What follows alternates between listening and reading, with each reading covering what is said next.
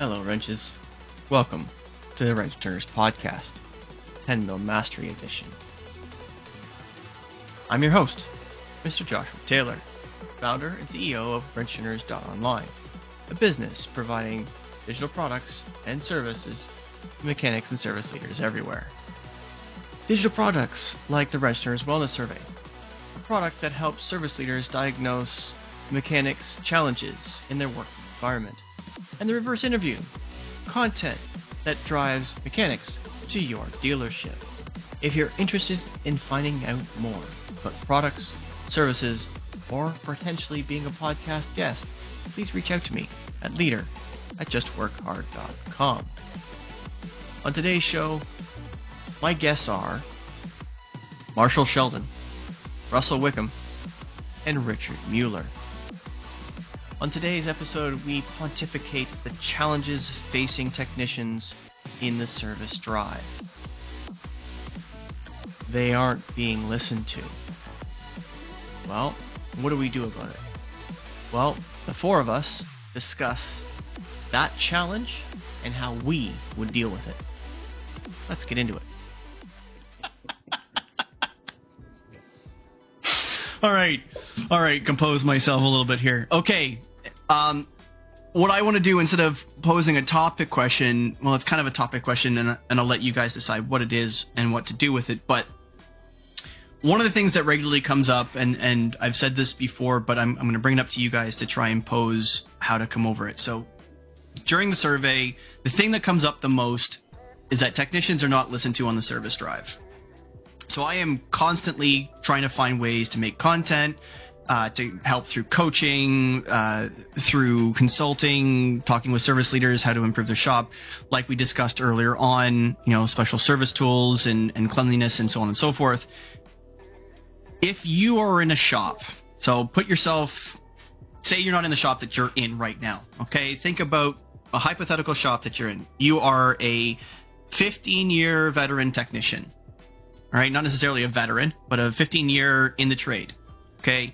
You are level three certified, so whatever brand that you happen to be in, you've done your beginner training, your your intermediate training, your advanced level training. You are not yet uh, a, a doctor of the house, but you are getting awfully close to it. So you've got your level three complete. fifteen years in the trade. You've been at the same store for fifteen years, okay? You're in a store that's got at least twenty techs, so you've got at least six uh, service advisors that you deal with on a day-to-day basis. The entire shop basically prioritizes not being listened to in the service drive at the top of their survey, meaning it's the worst thing in the shop. It's the most important thing that the service leader needs to correct. You as that technician, what would you do to try and improve your communication so that the service advisor understands you better? Russell, I'd like to hear from you first. Loaded question. Um, Very loaded question. It depends on if they're willing to to have a conversation with me or not. Um, because the way I, I communicate, um, I get face-to-face. We have all these uh, um, machines and everything that you can send messages and all that stuff, but uh, um, you can't get body language. And majority of our communication is through body language. I think only fifteen percent of the spoken word is understood. It's when you actually see what the person is communicating, whether you see the look in their eyes, whether the light comes on or not. Um, and then... I'm I'm gifted that I can break technical talk down to layman. Um, so I can walk up and say, uh, uh, your canuter valve is uh, um, failing to communicate with your uh, whatchamacallit, and the widget is uh, not performing correctly. Um, they're going to stare at me with a blank look in my face, where I can say, so we have... Uh, two modules that control a uh, a a motor, and um, module A is called the body control module. It, it takes inputs from the switches, and then it's telling the uh, the winch the uh, the window motor module to to go up and down. But in that communication wire in between the two, there's no communication. If their light still doesn't come on, um, then I'll draw them a picture. Um, but the the challenge is when I've done my part and they still won't communicate.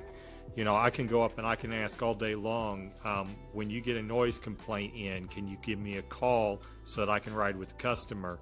And they still won't call. It's worthless.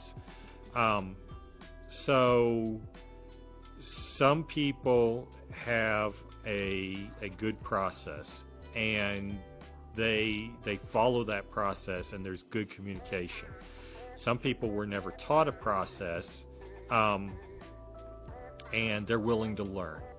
And then some people have a bad process, and it's the way they've always done it, and get out of their face. Um, if it's one of those latter, I'm already on the job board looking for a new job. Um, so, you know, where I'm at, I have two advisors that do a really good job communicating. And then I have a third one that um, he's just biding his time until he can retire next year. So one of the advisors that does a good job of communicating, I, you know, I've, I've worked on building a relationship with this person so that I can communicate with that person, even for dealing with this third advisor's customers, um, because they work as a team up front. They all get paid out of the same pot. So, you know, if one's, one will pick up the slack for the others. Um, they all know this one particular person's trouble, and they they um, they they work together to take care of the customer. Um, That's so, a lot of weight on their shoulders still. That's a lot of weight on their shoulders, and I can understand, you know, if, if those two advisors weren't able to communicate as effectively as they are, and they happen to be in this challenging, like one of the shops that were part of the survey was a very challenging shop.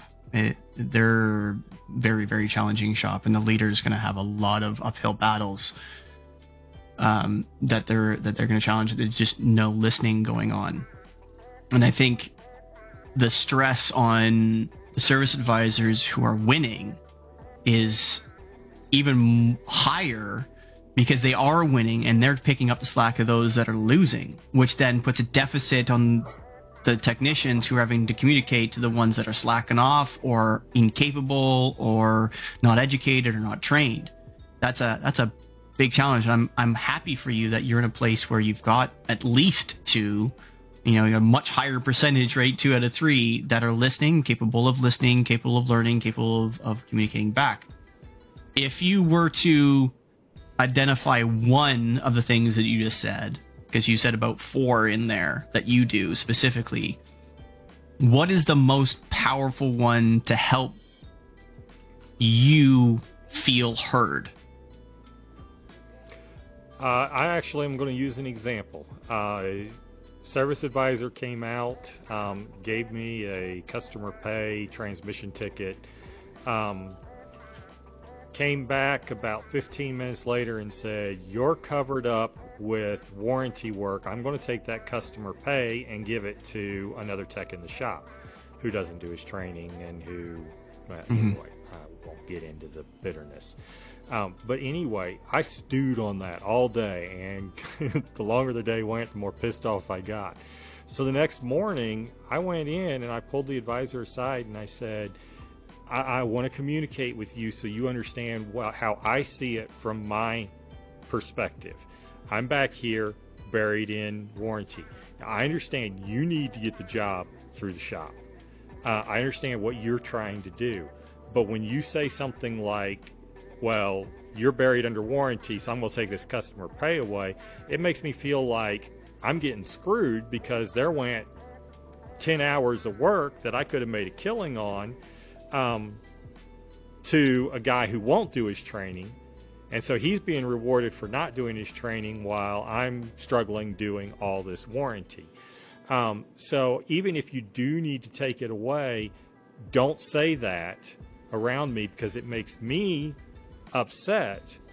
Um, you know, and she was like, okay, I really understand, you know, seeing that from your perspective, why it would be upsetting to you. And so that was the kind of communication where we were able to work through an issue by just, I expressed how it makes me feel, and she recognized that. I expressed I'm not trying to make her job more difficult. We're just trying to work together as a team, you know, and it was building that team aspect that, that was allowed successful communication. Um, the advisors make their paychecks off the work we do. If they're not going to team work with us, they're not going to make a paycheck. We're not going to make a paycheck. We're all going to be unhappy, and the shop's going to suffer. If you can help them understand that what you're saying is to help them be successful, um, then if they're if they're a good person, they're going to say, yeah, let's work together as opposed to working at, at odds with each other. Awesome. Awesome. Okay, Marshall, same same circumstance, buddy. You know, you're in a position where there's a challenge. Russell gave a great example there. He's posed with a challenge, stewed on it. Thankfully, didn't stew on it so badly that he pulled the trigger on given notice, but stewed on it long enough to realize that there was an opportunity to, to win, and actually pulled somebody aside and said, this is how I feel. I don't want to make your day miserable, but, you know, you made my day miserable by saying this. In not necessarily that circumstance, if what would you say is one thing for you that would help you either be, and actually, sorry, let me let me rephrase this more more specifically. What is one thing that a service advisor could do, and or what you can do to make sure you feel heard? Yeah, so um, one thing I know I teach my apprentices is this, and Russell, you're you're doing exactly what I would do, is you have to use words that convey your point, which is what you're doing or what you did makes me feel this way. And if they come to you with what you did makes me feel that way, you have to have a confirmation that you heard them correctly. And um, I feel like that's really difficult for, we are a lot more mature than say our apprentices are, and it's it doesn't hurt me, my pride or anything like that, to point out my feelings to someone else. But a lot of younger people, they struggle with the pointing out their feelings to other people, making themselves feel vulnerable. Um, and so I feel like that's exactly how I would have approached a situation. Hey, what you did really makes me feel this way, this kind of way, however that looks like. And, um, uh, and, and you always want to, um, I feel like you always want to add a possible solution for next time. Like, hey, if you could, with me personally, if you could say it this way to me, then that would uh, work better for me. And if there's anything I can do for you that would help, you know, and, and then it's kind of a two-way street, and it's not all about you and it's not all about them. It's a fifty-fifty, you know? Um, awesome. And I, that's how I would have approached it too. So, Richard? So this was the whole shop, right? Whole shop had a communication issue. Yeah. Th- this basically what I'm I'm bringing up is this one particular shop scored um, the the surveys. You guys all did a did an alpha for me, and I appreciate that. But uh, the Shop Life twenty scored at a three, zero, one, two, or three. And one of the questions is, do you you feel listened to by the service drive? And this particular shop is the only shop that I had where the end result, the, the average of all the techs in the shop was zero. Not zero point one, not zero point something, not one point whatever. It was dead zero. So I want to help the techs out there that feel like they aren't being listened to in the service drive. So what's one, what's one thing that a service advisor can do, or what's one thing that you as a technician can do, or both, to make sure that you feel heard when you are speaking with a service advisor? Yell at them? No, um, so the thing is, so for that particular shop, my solution would be you would need to have the support of the entire technician group. Don't show up to work. One day, just one day, the entire shop does not show up to work. They'll listen after that. Um, but in order to, yeah, like you, I've had several different advisors, and they all have strengths and weaknesses, just like technicians have strengths and weaknesses. Um, like you've all said, communication is the key. You have to talk to your advisors. If you're, if, if an advisor isn't doing their job, what are they there for? If they're always coming back and grabbing you, they're like to talk to the customer, to deal with the customer. What is the service advisor there for? They're, this is gonna, I was listening to another, it's a, it's a service drive podcast, and somebody had called in and talked about the, the impending service advisor shortage. And it's the, the attitude was they're not important. They are, service advisors were added after the fact. It used to be customers would come up and they would talk directly to the mechanic or the technician, explain their issues, and then dealerships got involved and they created the service advisor drive, the service drive, and the service advisor to be that go-between between the technician and the customer. If the service advisor is continually grabbing the technician to explain to the customer, it's time to let that advisor go, or try and train them up. If, if you've tried out, if you've done your due diligence and done your training and they're still refusing to step up to the plate and do their job and communicate with their customers and manage their customers, that's the biggest issue I have at my location is customer management. They're not managing their customers. I try and like, like the other guys have said, I've always tried to communicate. Like if I, if, you know, I write my story to reflect everything that I've done on the vehicle. If the, if it's too technical for the customer to understand, I'll break it down for the service advisor.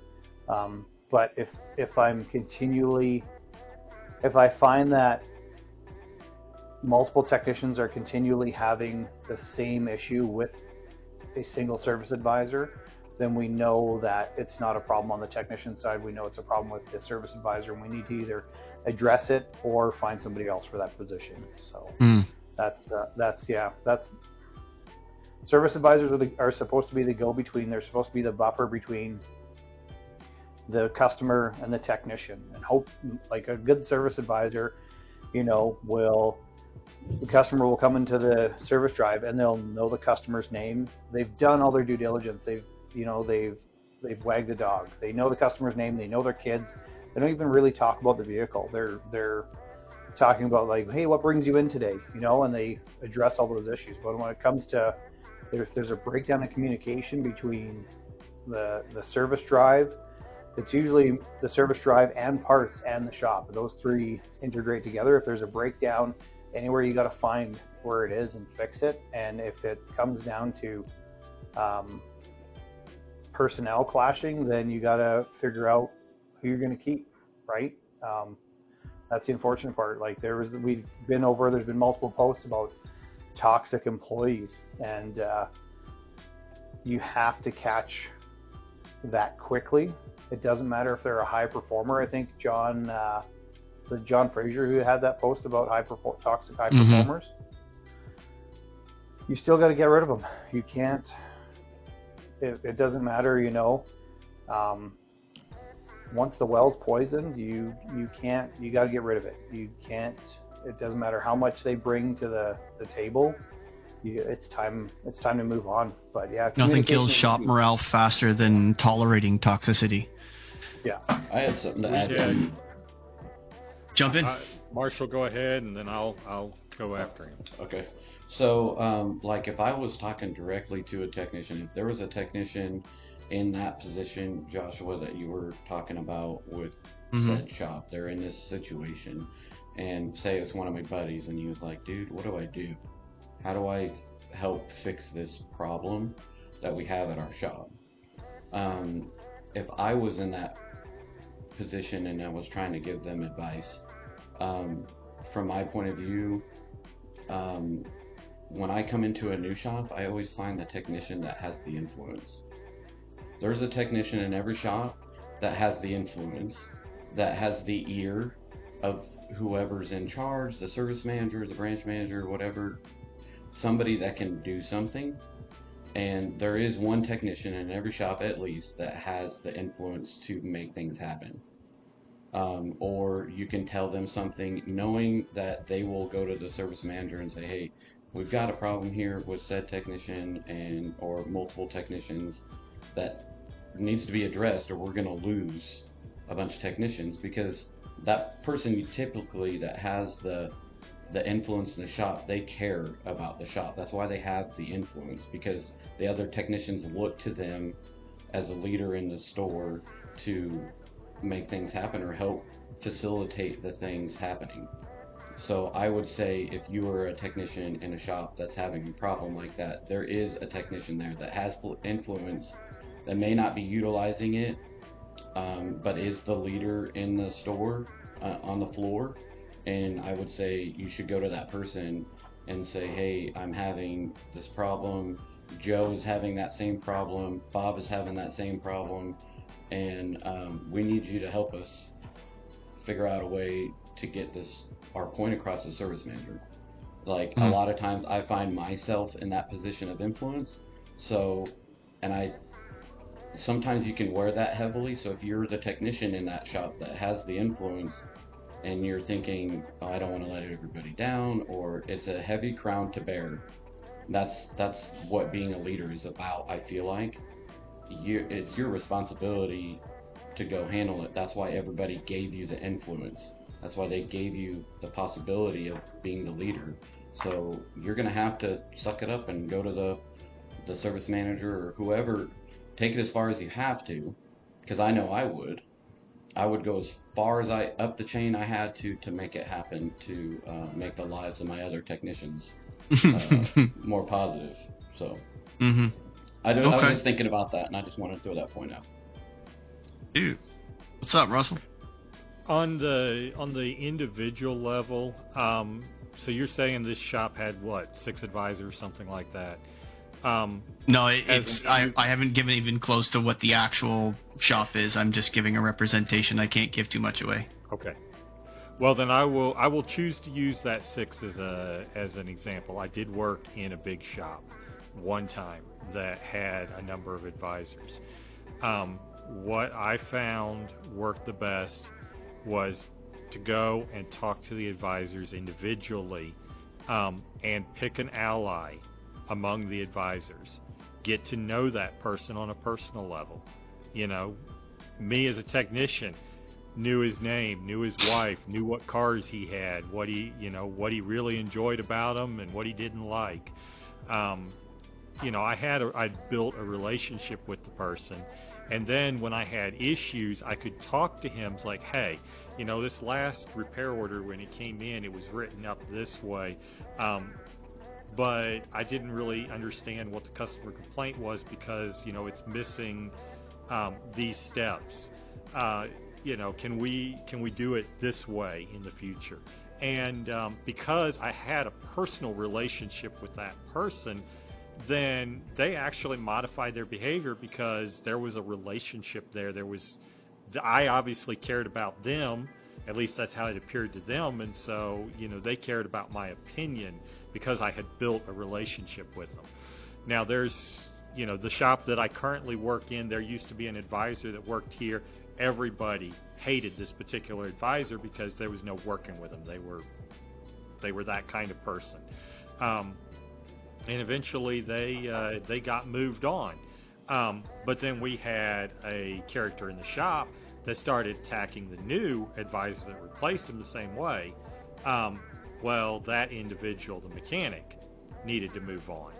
Um, once that mechanic moved on, so there was two toxic individuals. There was a toxic mechanic, a toxic advisor.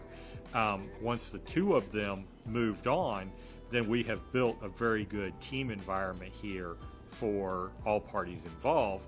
Um, so I would think that on an individual level for the mechanic, try to build a relationship. I know in the shop we do a lot of bashing.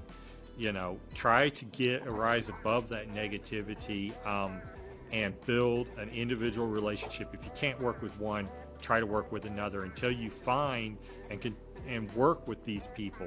If none of them are workable, as Marshall said, go up the chain far as you got to. But usually in a group of, say, three to six, there's at least one person that you can work with. Hmm. Okay. Cool. So those, that's all great advice. And where I was leading to is is perhaps even more simple than, than you guys are leading to.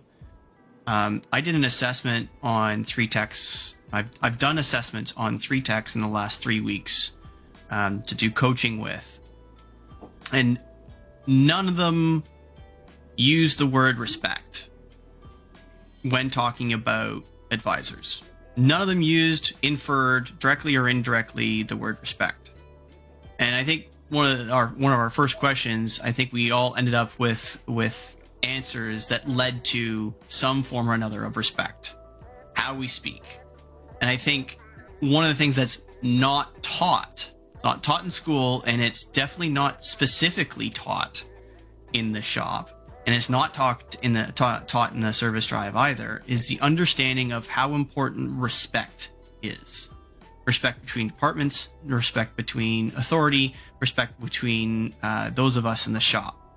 We regularly use sarcasm, dismissive behavior, uh, diminished or demeaning comments, um, dark humor to those who don't necessarily understand it, threatening language, even when it's to us, it might be just another day at the office.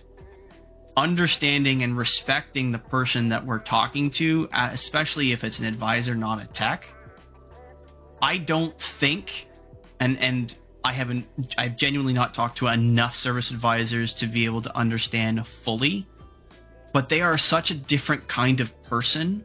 A person who can be successful in the service drive is a completely different kind of person than a person that's successful in the shop. And I think as mechanics, we forget that we are different than those folks that are in the service drive, and we don't necessarily give them a chance to be different. Those folks that I've I've interviewed in the last couple of weeks, again, haven't used the word respect or inferred respect when talking to a service advisor. So if I could say to any of the mechanics out there listening, what's one thing that they can do better tomorrow to make sure that they feel heard, is to make sure that the language, the words, the tone, the body language, the facial expressions all represent, uh, uh, shall we say, an overall tone of respect for the person that you're talking to. You might not understand it, and you may not necessarily agree with it. They, you may think that the person in front of you doesn't necessarily deserve your respect because they haven't earned it. But in this circumstance, like the shop that, that I'm, I'm kind of inferring to, they need to start giving a bit of respect before they're ever going to get any respect, because there's there's nothing on the table right now. There's no respect on the table. So one side needs to be the bigger person. Take the high road and start giving some. Even if it's just calm, simple language. Nothing condescending, no la- no offensive language, no no diminished value of, of what the other person is saying. Just be respectful. And I think from a roundabout way, other than Richard's mantra of having the shop walk out, I think fundamentally respect is going to be the best course of action to try and pull pull that zero up to something so that you as a mechanic team can feel listened to. Oh no! That's the end of another episode, Wrenches! Thank you for stopping by and having a listen. And for those of you watching, thank you very much. Thank you, gentlemen. It continues to be an honor every time we get to sit down together, share our knowledge, share our stories, and our life experiences. Hopefully, between the four of us, and sharing it with the world. Somebody somewhere get something out of it that helps them be happier, healthier, and more productive at work. Remember, folks, to subscribe to the Wrench Turner's Podcast on your streaming service of choice, whether it's Spotify, Anchor, or here on YouTube. Thank you very much for subscribing. It really helps us grow and get that message out. If you happen to be listening and you have questions, you want to be on the show, questions about products, questions to the team, to the, the team at ten mill masteries, send, send me an email to leader at just work hard dot com. Thank you very much for listening. And remember, negative pushes, positive pulls, and always clean your toys before you put them away.